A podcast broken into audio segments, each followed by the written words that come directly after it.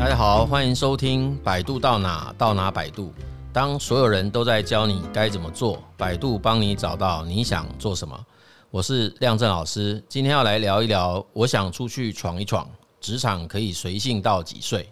呃，很多二十几岁的年轻人哈，他当他们在离开某个工作的时候，提出来的理由哈，他会说他想趁着年轻的时候啊，去闯一闯啊，追求一下自己的梦想哈。那不管是继续学习也好啊，挑战自我也好啊，甚至创业啊，总是有着用不完的理想跟热情啊哈。那不过也有一些人对于这样子的一个做法或者是想法啊，提出疑问哈。比如说，如果我们今天做了这样子的一个决策，包括可能去研究所念书啊，或者是去国外 working holiday 啊，或者是也许叫壮游啊哈，加上一些像当兵啊，跟朋友一起去做一些新的职业生涯的尝试啊，包括创业等等。那这个时候回顾一下那个过去的时间。那特别说，我们台湾可能大学毕业就二十二岁，那有些人在大学期间也会加上一些像 gap year 啊，最近很流行的一种做法嘛，哈。然后这个其实很快，一下子就到了三十岁。那到了这个三十岁，再来看一下说，哎，那我接着下来要开始找工作也好，或者是开始去启动自己的职业生涯发展，哎，会不会是变得非常的困难，哈？那其实这样子的问题跟提出这样子的讨论的地方非常的多，诶，好像各自都有各自的立场跟主张啦。也就是说，有些人就说，对啊，那你那个人不轻狂枉少年嘛，那就要趁年轻的时候，当然就要好好的去做这种人生的探索啊。那当然也有一些人自己亲身自己的例子说，你看他一旦啊到了这个三十岁以后，然后他开始重新想说，哎，那我是不是应该要重新定下来，然后开始去找到一份工作？这时候去面试的时候。不断的被职场当中的这些企业端的那个面试的主管啊挑战，说：“哎，那你过去这些时间到底得到了什么，获得了什么？”那有蛮多的人其实他是说不出来的，他直接只能讲说：“哦，我得到的是蛮多的人生的体验呐，从这里面去就所谓探索自我啦等等之类的讲。”那当然也有一些人。像我自己就遇过，他们可能到国外收入比较高的哦，水平比较高的这种国家，那他真的也是存了第一桶金回台湾呐哈。可是有些就是曾经沧海难为水了。诶，因为当他发现说，在国外一个礼拜的收入等于台湾一个月，他又觉得不太容易适应哦。那其实其实这些问题还蛮，我觉得个别差异蛮大，而且也挺复杂的。当接到这样子的一个提问的时候，哈，事实上我脑海中马上联想到曾经看过的一本书。那这本书的作者他叫做 Meg Jay 哈。那这个 Meg Jay 其实他是一位临床心理学家啦，他是那个加州大学伯克莱分校的临床心理学跟性别研究的双博士学位哈，他特别着重在二十岁世代的研究，他其实写了一本，我们台湾其实有翻译哦，那本书的书名叫《二十世代，你的人生是不是卡住了》这样哦，那其实蛮蛮容易懂，因为我讲结论哈，他的主张就是。从他过去所引用的一篇很重要的一个人类发展的研究哈，看了一些知名人物的晚年所写的回忆录啦，然后他去做这些回忆录的那个内容分析，他发现这些人其实在回忆他过去人生发展的过程当中，影响到他未来的一个人生的重要事件，有蛮多都是发生在二十几岁那个时候。在他二十几岁遇到的一些周边的事物，跟他做下来的一些重要的决定，跟那个生涯决策，深深的影响到他后来生涯的发展。所以，其实这个作者就是我们讲这个 Meg Jay，他其实基本上他对于这个事情就非常的投入。那当然，从他书上也可以看出来，他面对到一些处境跟我们的情况很像，因为他也碰到很多这样子的青年。他如果到了三十岁左右开始在思考他接下来的发展路径，回想他在二十几岁到三十岁之间。所做的事情，发现他没有办法找到任何的足以去支撑他未来发展的这些经历，其实会让很多这样的人出现蛮后悔的一种情绪啦。他也认为说，其实在这段时间，很多的人会以为他们未来的时间还很长。呃，现在也有一些人讲说，我们现在是晚普遍晚熟的时代嘛，所以我今天基本上到三十岁就是以前的二十岁这样子哦。其实他的研究发现并不是如此哈，就是在二十几岁这个时候的工作历程跟工作决策转换，以及在这里这个二十几岁当中的人际互动，包括所谓的爱情探索跟实际的一种接触投入，这些事情对于未来的生涯发展扮演着非常关键的一个角色。那这是他的主张啦，因为的确在其他的持不同意见的人的看法，都都会觉得说，现在的人哈，有可能很多的人都会健健康康的活超过九十岁，甚至百岁都已经是现在这个二十岁世代几乎很难。避免的一种啊。一种结果哈，就是现在二十岁这一群人很可能会有非常大的比例，有的人还说超过七成呢。你看这个听起来多恐怖，就是会有超过七成的人活超过一百岁这样子的情况。如果这样你来看的话，哎，在我在二十几岁这里做一些所谓的探索，又何尝不可？反正我后面还有那么长的时间啊，有什么好担心的哈？那的确我也看过这样子的一种说法，就是他们会呃告诉一些在这个时间点对于做决策这件事情很害怕。怕的，哦，就是他们在呃那个大学毕业后，然后在这里会瞻前顾后，说，哎，我到底要不要选择这份工作啊？万一我选错了该怎么办？你告诉这样的人，就是要跟他说，你看你在这里的两年三年，相对于你接下来的五十年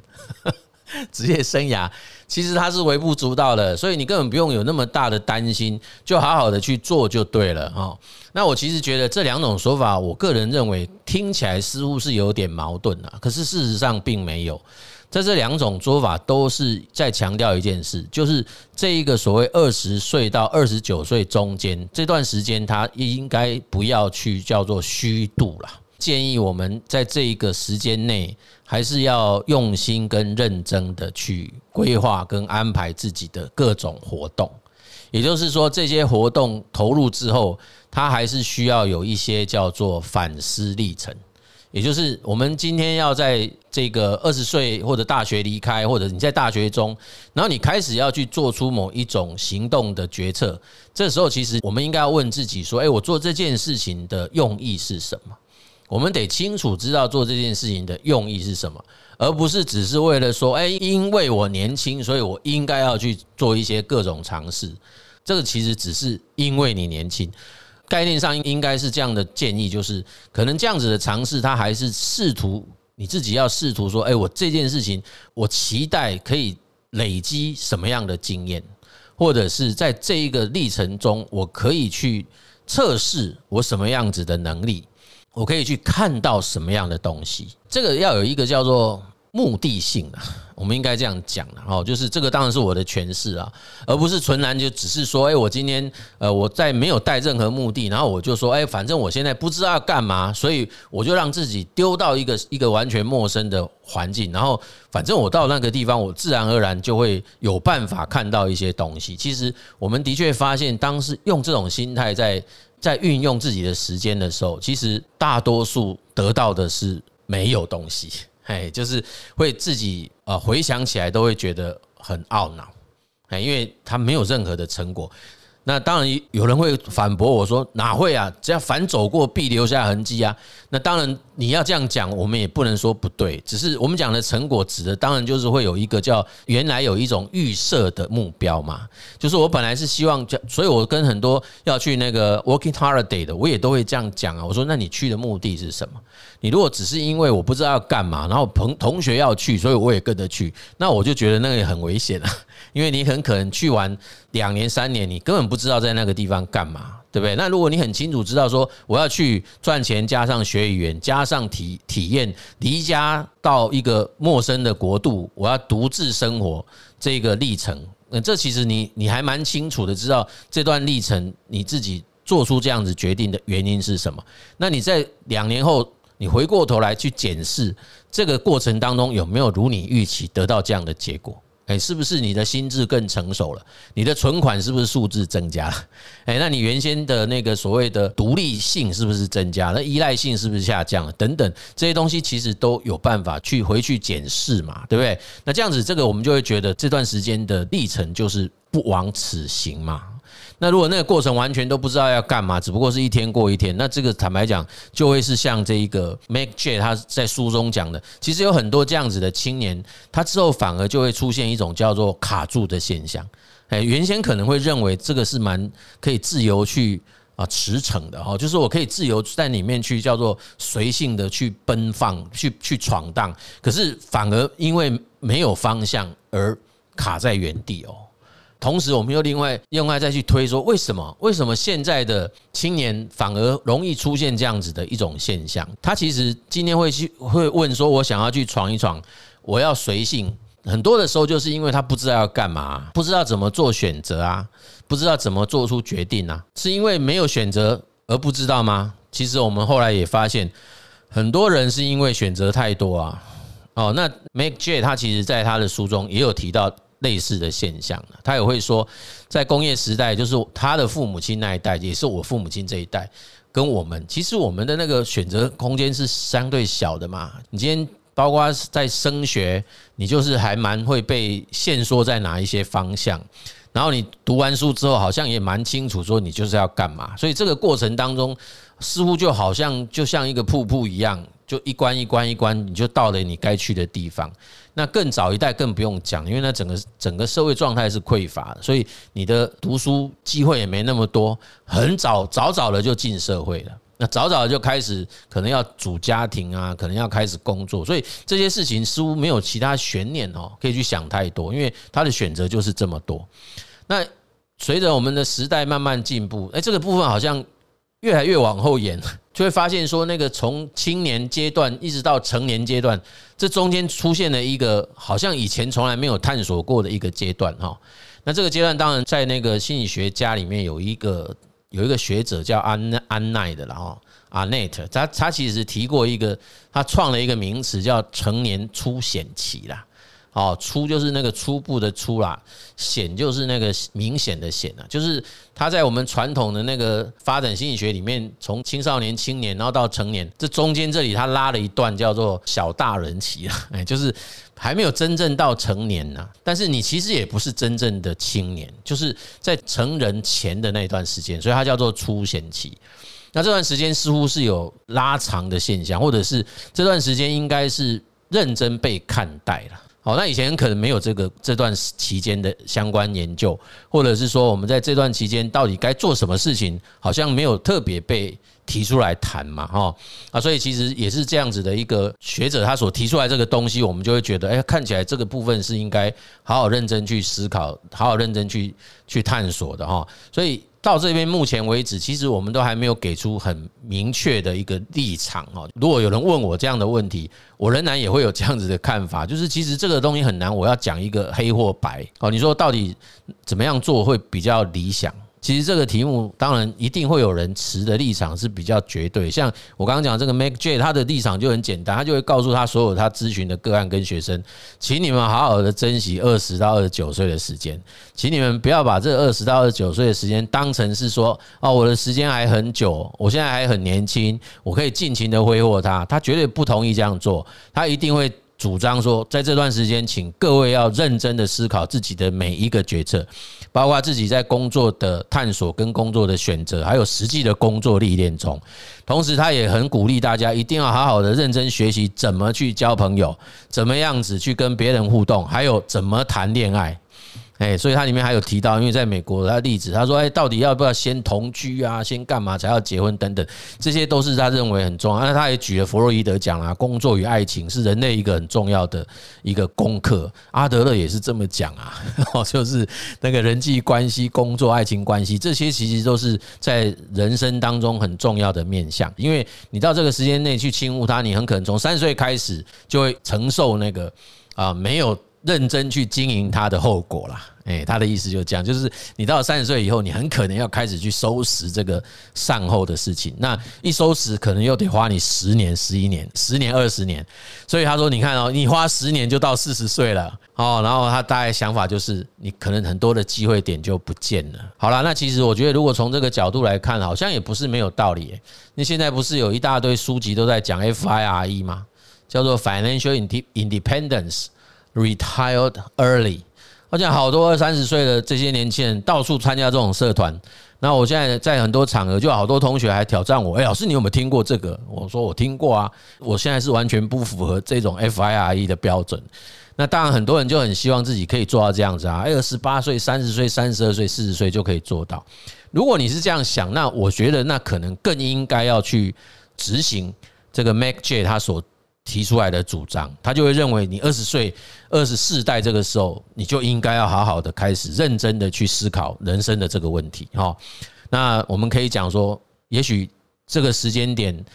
就开始启动你的复利效应也很好啊。那如果更好了，你的父母亲更有这个观念，你自己的观念更早启蒙，你可以从国小就开始啊，那不是更棒吗？对，那说不定你可以更早就可以那个让自己有很好的一个基础啊。哎，去随行，对不对？有可能哈。好，那如果你踩的立场不是这个，你觉得说，我反正我要活到一百岁，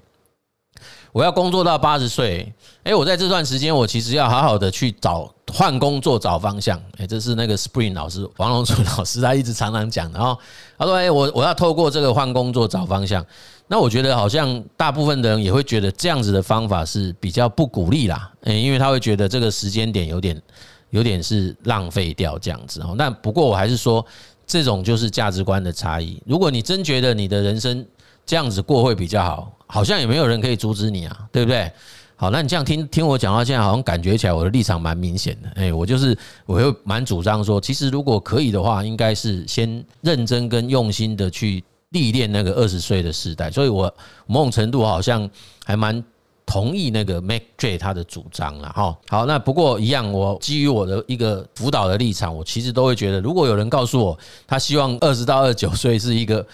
灿烂的、精彩的啊、丰富的这种探索历程、历历险，我宁可在三十岁的时候开始后悔，也无妨。哎，那当然也无妨啊。对，我觉得那是你的选择嘛，哦，那当然也不见得会后悔啊，搞不好你到三十岁会觉得哇，好棒，幸好我那时候有做这些事，不然的话，我现在根本不可能有这个条件，哦。好，那在这样子的一个讨论之下，我们其实也是会有几个问题会发生哦。第一个问题就提到，哎，那很明显的哦，也很现实的一件事，那企业会不会有所谓的雇佣年龄的这种隐形一条线呢？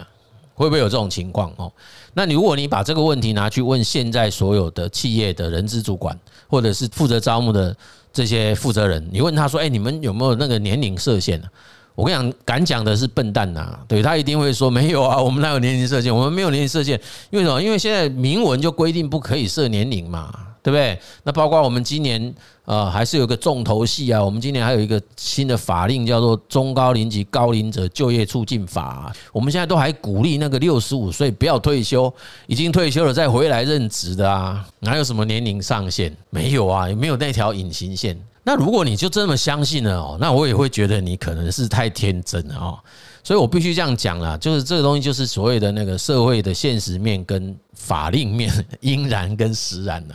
在所谓的法令上来讲，我们不可以设这个所谓的隐藏线。每家企业都很清楚，他绝对不会公开说我有一条我的年龄上限这样哦。但是你说实际上会不会有？我必须说，以我们实际的经验，他的确会有一些产业或者行业哈，他们会有一种那叫潜规则啦，哦，就是他们自己会自己去设下来一条真的叫隐形的一条线。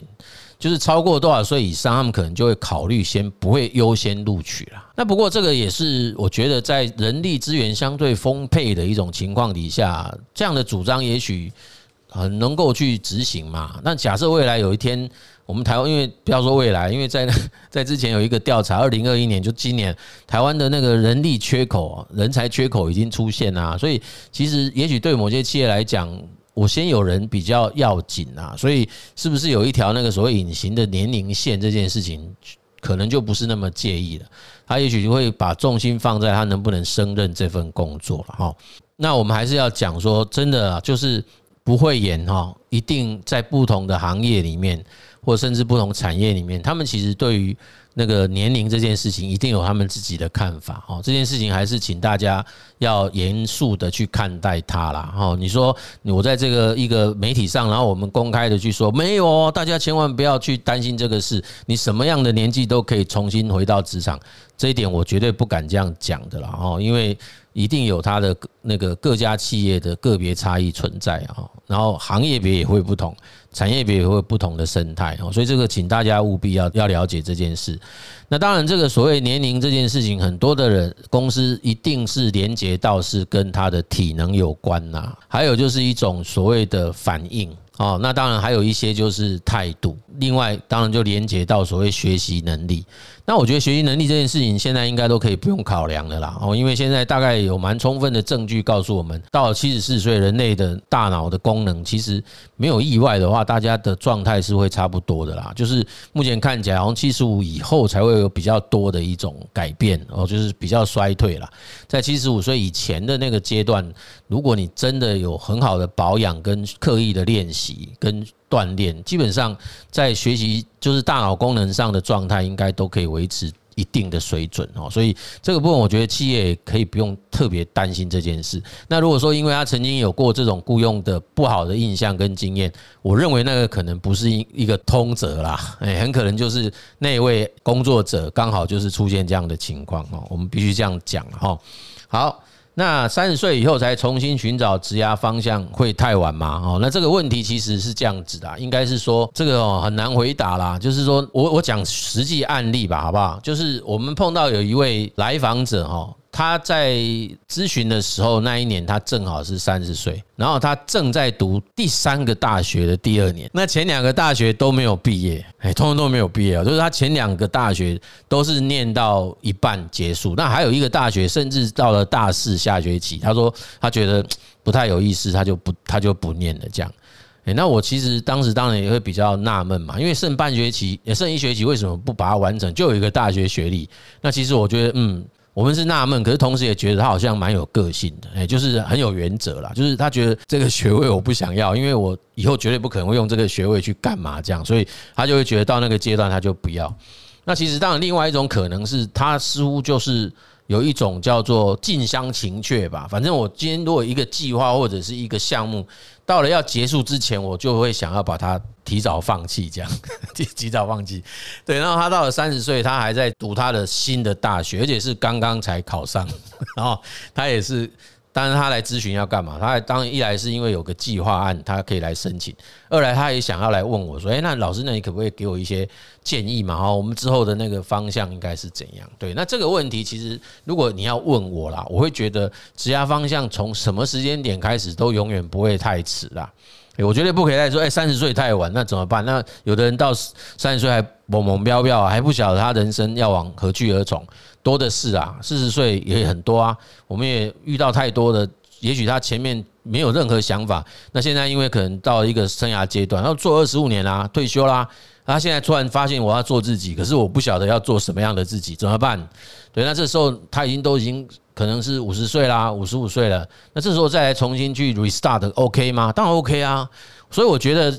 什么时间点要去找所谓的新的职业生涯方向，我觉得都可以。就是从我现在我的观念，这个就是叫做新的生命曲线呐，或者叫新的人生曲线，这个我觉得 OK 啦。哦，我觉得重点比较不是说，哎，几岁重新来找什么事这个概念，我比较会想说，哎，在这个时间点以前你在干嘛啦？哎，我我比较想问的是这个，哦，就是你说，哎，我三十岁要来重新做什么事，这个任何人都可以，但是我会想问，那你三十岁以前在干嘛？你三十岁以前有没有曾经走过什么样子的路，或者是曾经有没有走过一条人生曲线？那这条人生曲线能不能为你接下来新的方向或者新的人生曲线，能不能有一些所谓的参照，或者是一些基础，或者是一些刺激等等，whatever，反正什么都可以，那总是有一点参考价值吧。好，退一万步讲，我的前面都是在特定空间嘛。我们有时候也发现，有些人就是曾经犯过错啊，所以他三十岁以前可能从来都没有任何的机会有过工作职场的经验啊，这也有可能啊。那 OK 啊，那你这时候重新再来启动，为什么不行？当然可以啊，哦，所以我觉得没有什么晚不晚跟早不早问题啊，主要是来自于说你在那个时间之前到底做了些什么样的事情，经历过什么样的事情，这个我觉得会比较值得去关心呐，哈，也是值得去去那个思考的啦，好不好？那再来就是如何有效提升探索自我的效率，那更重要的，我老觉得说，在这个过程当中。如果你自己觉得自己没有办法啊，完完全全的去啊掌控这些进程，或者是你可能对于这件事情的做法啦、执行的那个节奏啦，哦，可能没有办法真的完全理解。其实我们还是可以寻求一些专业的协助啦，就是你不一定要真的自己闷着头，然后自己关起门来。哦，在那个地方困尸这样子哈，其实有蛮多很专业的人都可以帮忙我们一起厘清这个内在的这些困惑。那他当然也许不见得会给你直接给你什么答案，但是现在其实是有一些很棒的引导方式，可以帮助我们用一些相对有系统的方法，慢慢的去做一些自己的思考跟那个引导啦。哈，然后慢慢的可以找出自己的一条路，应该是这么讲啦，就是。我们的确是可以透过那种专业的工具跟理论，还有一些专业的咨询，来协助做自我的探索。那同时呢，我们也可以去认识跟学习如何借由外部的职业资讯或外部工作世界的一些相关的讯息。去认识这些外部的讯息，再把自己跟外部讯息之间可能出现的某种叫做落差，透过适当的这种训练啊，或者是教育系统的一种介入，去让这样的落差可以尽量缩短。那我觉得这个这个流程就很可能可以帮助我们比较有效率的去完成这个所谓自我探索的事情。OK。所以哈，我们基本上哈，不论是在哪一个生涯阶段哈，不论现在的年龄是什么样子的阶段，其实我觉得只要找到正确的一些方法或者是资源，其实都有办法让我们